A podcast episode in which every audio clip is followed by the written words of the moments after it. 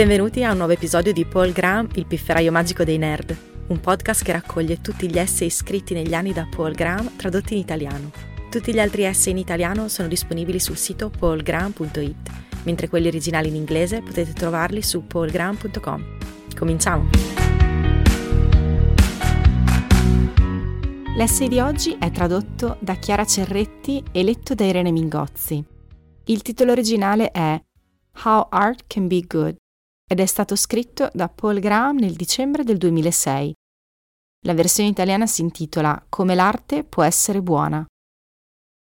Sono cresciuta credendo che il gusto fosse solo una questione di preferenza personale. Ogni persona ha cose che le piacciono, ma le preferenze di nessuno sono migliori di quelle di qualcun altro. Non esiste una cosa come il buon gusto. Come molte cose in cui credevo da bambino, ho scoperto che anche questa è falsa e cercherò di spiegare perché. Un problema nel dire che non esiste una cosa come il buon gusto è che ciò significa anche che non esiste una cosa come la buona arte. Se esistesse la buona arte, allora le persone a cui piace avrebbero un gusto migliore di quelle a cui non piace. Quindi, se scarti il gusto, devi anche scartare l'idea che l'arte possa essere buona e che gli artisti siano bravi a crearla. È stato tirare su questo filo che ha disfatto la mia fede infantile nel relativismo. Quando stai cercando di creare cose, il gusto diventa una questione pratica. Devi decidere cosa fare dopo. Renderebbe il dipinto migliore se cambiassi quella parte? Se non esiste una cosa come migliore, non importa cosa fai. Infatti non importa nemmeno se dipingi affatto. Potresti semplicemente uscire e comprare una tela bianca già pronta. Se non esiste una cosa come il buono, sarebbe un'impresa altrettanto grande quanto il soffitto della Cappella Sistina, Meno laboriosa certamente, ma se puoi raggiungere lo stesso livello di prestazione con meno sforzo, sicuramente più impressionante, non meno. Eppure, questo non sembra del tutto giusto, vero? Pubblico. Penso che la chiave di questo enigma sia ricordare che l'arte ha un pubblico. L'arte ha uno scopo, che è quello di interessare il pubblico. La buona arte, come qualsiasi cosa buona, è arte che raggiunge il suo scopo particolarmente bene. Il significato di interesse può variare, Alcune opere d'arte sono destinate a scioccare, altre a piacere, alcune sono destinate a saltar fuori, altre a sedere tranquillamente in secondo piano. Ma tutta l'arte deve lavorare su un pubblico e, ecco il punto critico, i membri del pubblico condividono cose in comune. Ad esempio, quasi tutti gli umani trovano affascinanti i volti umani. Sembra che sia cablato in noi. I neonati possono riconoscere i volti praticamente dalla nascita, Infatti i volti sembrano aver coevoluto il nostro interesse per essi. Il volto è il cartellone del corpo. Quindi, a parità di tutto il resto, un dipinto con i volti interesserà più persone di uno senza. Un motivo per cui è facile credere che il gusto sia semplicemente una preferenza personale è che se non lo è, come si scelgono le persone con un gusto migliore? Ci sono miliardi di persone, ognuna con la sua opinione. Su quali basi puoi preferire uno all'altro? Ma se un pubblico ha molto in comune, non sei nella posizione di dover scegliere uno su un insieme casuale di pregiudizi individuali, perché l'insieme non è casuale. Tutti gli umani trovano affascinanti i volti, praticamente per definizione. Il riconoscimento dei volti è nel nostro DNA e quindi avere un'idea dell'arte buona, nel senso dell'arte che fa bene il suo lavoro, non richiede di selezionare alcuni individui e etichettare le loro opinioni come corrette, non importa chi scegli, tutti troveranno affascinanti i volti. Certo, gli alieni che vengono dallo spazio probabilmente non troverebbero affascinanti i volti umani, ma ci potrebbero essere altre cose che condividono con noi. La fonte più probabile di esempi è la matematica. Mi aspetto che gli alieni sarebbero d'accordo con noi la maggior parte delle volte su quale delle due dimostrazioni sia la migliore. Erdos la pensava così. Egli definì una prova massimamente elegante come una prova dal libro di Dio, e presumibilmente il libro di Dio è universale. Una volta che inizi a parlare di pubblico, non devi discutere semplicemente se ci siano o non ci siano standard di gusto. Anzi, i gusti sono una serie di cerchi concentrici, come le increspature di uno stagno. Ci sono alcune cose che attireranno te e i tuoi amici, altre che attireranno la maggior parte delle persone della tua età, altre che attireranno la maggior parte degli umani e forse altre che attrarranno la maggior parte degli esseri senzienti, qualunque cosa questa significhi. L'immagine è leggermente più complicata di così, perché nel mezzo dello stagno ci sono insiemi sovrapposti di increspature. Ad esempio, potrebbero esserci cose che interessano particolarmente agli uomini o alle persone di una certa cultura. Se la buona arte è l'arte che interessa il suo pubblico, allora quando parli di arte che è buona, devi anche dire per quale pubblico. Quindi è inutile parlare semplicemente di arte buona o cattiva? No, perché un pubblico è l'insieme di tutti gli umani possibili. Penso che questo sia il pubblico di cui le persone parlano implicitamente quando dicono che un'opera d'arte è buona. Intendono che coinvolgerebbe qualsiasi essere umano. E questo è un test significativo, perché anche se come qualsiasi concetto quotidiano, umano è un concetto molto sfumato ai margini, ci sono molte cose che praticamente tutti gli umani hanno in comune. Oltre al nostro interesse per i volti, c'è qualcosa di speciale nei colori primari per quasi tutti noi, perché è un artefatto del modo in cui funzionano i nostri occhi. La maggior parte degli umani troverà anche affascinanti le immagini di oggetti 3D, perché anche questo sembra essere incorporato nella nostra percezione visiva. E sotto c'è la ricerca dei bordi, che rende le immagini come forme definite più coinvolgenti di un semplice sfocato. Gli umani hanno molto più in comune di questo, ovviamente. Il mio obiettivo non è compilare un elenco completo, ma solo mostrare che c'è un terreno solido qui. Le preferenze delle persone non sono casuali. Quindi un artista che lavora su un dipinto e cerca di decidere se cambiare una parte di esso, non deve pensare perché preoccuparmi, potrei anche lanciare una moneta. Invece può chiedersi cosa renderebbe il dipinto più interessante per le persone. E il motivo per cui non puoi eguagliare Michelangelo andando a comprare una tela bianca è che il soffitto della Cappella Sistina è più interessante per le persone. Molti filosofi hanno faticato a credere che fosse possibile avere standard oggettivi per l'arte. Sembra ovvio che la bellezza, ad esempio, fosse qualcosa che accadeva nella testa dell'osservatore, non qualcosa che era una proprietà degli oggetti. Era quindi soggettiva, piuttosto che oggettiva. Ma in effetti, se restringi la definizione di bellezza a qualcosa che funziona in un certo modo sugli esseri umani e osservi quanto gli esseri umani hanno in comune, risulta essere una proprietà degli oggetti, dopo tutto. Non devi scegliere tra qualcosa che è una proprietà del soggetto o dell'oggetto, se tutti i soggetti reagiscono in modo simile. Essere buona arte è quindi una proprietà degli oggetti tanto quanto, ad esempio, qualcosa può essere tossico per gli esseri umani. È buona arte se colpisce costantemente gli esseri umani in un certo modo. Errore. Quindi potremmo capire qual è la migliore arte mettendola al voto? Dopotutto, se il criterio è il gusto degli umani, dovremmo essere in grado di chiedere a loro, no? Beh, non proprio.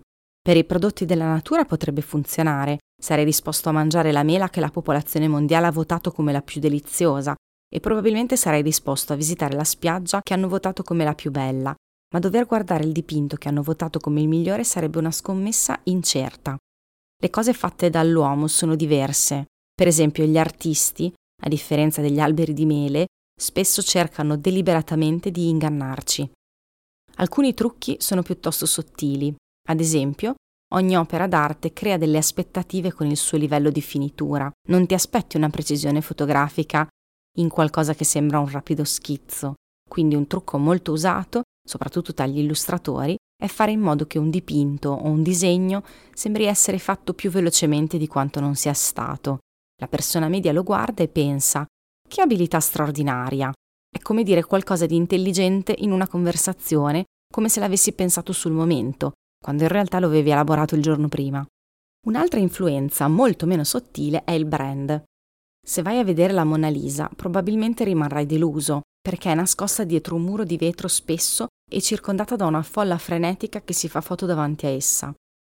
Al massimo la puoi vedere come vedi un amico dall'altra parte della stanza a una festa affollata. Il Louvre potrebbe anche sostituirla con una copia, nessuno sarebbe in grado di dirlo. Eppure la Mona Lisa è un piccolo, scuro dipinto. Se trovassi persone che non ne hanno mai visto un'immagine e le mandassi in un museo in cui è appeso tra altri dipinti con un'etichetta che lo indica come un ritratto di un artista sconosciuto del XV secolo, la maggior parte passerebbe senza dargli un secondo sguardo. Per la persona media il brand domina tutti gli altri fattori nel giudizio dell'arte.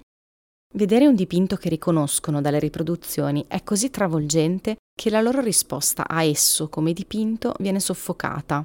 E poi ci sono ovviamente i trucchi che le persone giocano su se stesse, la maggior parte degli adulti che guarda l'arte teme che se non gli piace ciò che dovrebbe verrà considerata non acculturata. Questo non influenza solo ciò che affermano di amare, si fanno realmente piacere le cose che dovrebbero. Ecco perché non puoi semplicemente metterla al voto. Sebbene il giudizio delle persone sia un criterio significativo, in pratica non puoi misurarlo, proprio come non puoi trovare il nord usando una bussola con un magnete accanto ad essa. Ci sono fonti di errore così potenti che se fai votare le persone stai misurando solo l'errore. Possiamo tuttavia avvicinarci al nostro obiettivo da un'altra direzione, usando noi stessi come cavie. Tu sei un umano. Se vuoi sapere quale sarebbe la reazione umana di base a un'opera d'arte, puoi almeno avvicinarti a questo eliminando le fonti di errore nei tuoi giudizi. Per esempio, mentre la reazione di chiunque a un dipinto famoso sarà distorta all'inizio dalla sua fama, ci sono modi per diminuire i suoi effetti. Uno è tornare al dipinto ancora e ancora. Dopo qualche giorno che lo si guarda, la fama si oscura e puoi iniziare a vederlo come un dipinto vero e proprio. Un altro è andargli ancora più vicino. Un dipinto familiare dalle riproduzioni sembra più familiare a dieci piedi di distanza. Da vicino vedi dettagli che si perdono nelle riproduzioni e che quindi stai vedendo per la prima volta. Ci sono due tipi principali di errore che ostacolano la visione di un'opera d'arte. I pregiudizi che porti dalle tue circostanze e i trucchi giocati dall'artista. I trucchi sono semplici da correggere. Essere semplicemente consapevoli del fatto che ci sono di solito impedisce loro di funzionare. Per esempio, quando avevo dieci anni ero molto colpito dalle lettere aerografate che sembravano metallo lucido. Ma una volta che studi come si fa, vedi che è un trucco piuttosto dozzinale, uno di quelli che si basa su premere alcuni pulsanti visivi molto forti per sopraffare temporaneamente lo spettatore. È come cercare di convincere qualcuno urlandogli contro, il modo per non essere vulnerabili ai trucchi è cercarli esplicitamente e catalogarli. Quando noti un sentore di disonestà proveniente da un certo tipo di arte, fermati e capisci cosa sta succedendo. Quando qualcuno sta ovviamente adulando un pubblico che si lascia facilmente ingannare, sia che si tratti di qualcuno che fa cose brillanti per impressionare i bambini o di qualcuno che fa cose vistosamente d'avanguardia per impressionare i presunti intellettuali, impara come lo fanno una volta che hai visto abbastanza esempi di specifici tipi di trucchi, inizi a diventare un intenditore di inganno in generale, proprio come i maghi professionisti. Ma cosa conta come trucco? Grossolanamente è qualcosa fatto con il disprezzo per il pubblico. Ad esempio, i ragazzi che disegnavano le Ferrari negli anni 50 probabilmente disegnavano auto che loro stessi ammiravano, mentre sospetto che alla General Motors i marketer dicano ai designer la maggior parte delle persone che comprano SUV lo fanno per sembrare maschi, non per guidare fuori strada. Quindi non preoccuparti della sospensione, fai solo in modo che quella bestia sembra grande e robusta quanto puoi. Penso che con un po' di sforzo ci si possa rendere quasi immuni ai trucchi. È più difficile sfuggire all'influenza delle tue stesse circostanze, ma puoi almeno muoverti in quella direzione. Il modo per farlo è viaggiare ampiamente, sia nel tempo che nello spazio.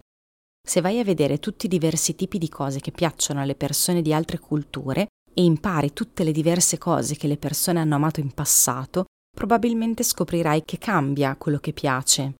Dubito che tu possa mai trasformarti in una persona completamente universale, se non altro perché puoi viaggiare solo in una direzione nel tempo. Ma se trovi un'opera d'arte che piacerebbe allo stesso modo ai tuoi amici, alle persone in Nepal e agli antichi greci, probabilmente sei sulla strada giusta. Il mio punto principale qui non è come avere buon gusto, ma che ci possa essere una cosa del genere, una cosa che può essere chiamata buon gusto. E credo di averlo mostrato. Esiste un concetto come l'arte buona. È l'arte che interessa il suo pubblico umano, e dato che gli umani hanno molto in comune, quello che li interessa non è casuale. Dal momento che esiste l'arte buona, esiste anche il buon gusto, che è la capacità di riconoscerla. Se stessimo parlando del gusto delle mele, sarei d'accordo sul fatto che il gusto è solo una preferenza personale. Ad alcune persone piacciono certi tipi di mele e ad altre piacciono altri tipi. Ma come si può dire che uno è giusto e l'altro sbagliato? Il fatto è che l'arte non sono mele. L'arte è fatta dall'uomo. Arriva con un sacco di bagaglio culturale inoltre le persone che la creano spesso cercano di ingannarci. Il giudizio della maggior parte delle persone sull'arte è dominato da questi fattori estranei. Sono come qualcuno che cerca di giudicare il gusto delle mele in un piatto composto per metà da mele e per metà da peperoncini. Tutto quello che stanno assaggiando sono i peperoncini. Quindi si scopre che si può scegliere alcune persone e dire che hanno un gusto migliore di altre. sono quelle che assaporano veramente l'arte come le mele. O per dirlo in modo più prosaico, sono le persone che A. sono difficili da ingannare e B. non amano solo ciò con cui sono cresciute. Se riuscissi a trovare persone che hanno eliminato tutte queste influenze sul loro giudizio, probabilmente vedreste ancora variazioni in ciò che gli piace. Ma dato che gli esseri umani hanno così tanto in comune, troveresti anche che sono d'accordo su molto. Preferirebbero quasi tutti il soffitto della Cappella Sistina a una tela bianca. Fare la differenza. Ho scritto questo saggio perché ero stanco di sentire il gusto è soggettivo e volevo eliminare questo concetto una volta per tutte. Chiunque faccia cose sa intuitivamente che questo non è vero quando stai cercando di creare arte, la tentazione di essere pigro è grande come in qualsiasi altro tipo di lavoro. Ovviamente conta fare un buon lavoro. È evidente quanto sia grande il controllo che il concetto del gusto soggettivo ha, persino nel mondo dell'arte, osservando quanto renda nervose le persone parlare di arte fatta bene o fatta male. Coloro il cui lavoro richiede di giudicare l'arte, come i curatori, ricorrono per lo più a eufemismi come significativo o importante o anche soddisfacente. Non ho alcuna illusione che essere in grado di parlare di arte buona o cattiva porterà le persone che ne parlano a dire qualcosa di più utile. Anzi, uno dei motivi per cui il concetto di gusto soggettivo ha trovato un pubblico così ricettivo è che storicamente le cose che le persone hanno detto sul buon gusto sono generalmente state particolarmente insensate. Non è per le persone che parlano di arte che voglio liberare l'idea di buona arte, ma per coloro che la fanno. Adesso i giovani ambiziosi che vanno a scuola d'arte si scontrano brutalmente con un muro. Arrivano sperando un giorno di essere bravi come gli artisti famosi che hanno visto nei libri e la prima cosa che imparano è che il concetto di buono è stato pensionato. Invece tutti dovrebbero semplicemente esplorare la loro personale visione. Quando ero a scuola d'arte, un giorno stavamo guardando una diapositiva di un grande dipinto del XV secolo e uno degli studenti chiese perché gli artisti non dipingono così adesso? La stanza improvvisamente si fece silenziosa. Anche se raramente posta ad alta voce, questa domanda si nasconde scomodamente nella mente di ogni studente d'arte. Era come se qualcuno avesse sollevato il tema del cancro ai polmoni in una riunione all'interno della Philip Morris. Bene, rispose il professore, ora siamo interessati a stili diversi. Era un tipo abbastanza simpatico, ma all'epoca non potevo fare a meno di desiderare di poterlo mandare indietro a Firenze, del XV secolo, per spiegare di persona a Leonardo Company come eravamo andati oltre il loro concetto d'arte, limitato e precoce. Immaginate solo quella conversazione. In effetti, uno dei motivi per cui gli artisti della Firenze del XV secolo hanno creato cose così grandiose era che credevano di poter creare cose grandiose. Erano intensamente competitivi e cercavano sempre di superarsi l'un l'altro, come i matematici o i fisici di oggi, forse come chiunque abbia mai fatto qualcosa davvero bene. L'idea che si potessero creare grandi cose non era solo un'illusione utile, avevano effettivamente ragione quindi la conseguenza più importante del realizzare che ci può essere arte buona è che libera gli artisti dal cercare di farla. Ai ragazzi ambiziosi che arrivano alla scuola d'arte quest'anno, sperando un giorno di fare grandi cose, dico non credeteci quando vi dicono che questa è un'ambizione ingenua e superata. Esiste davvero l'arte buona e se cercate di farla ci sono persone che se ne accorgeranno.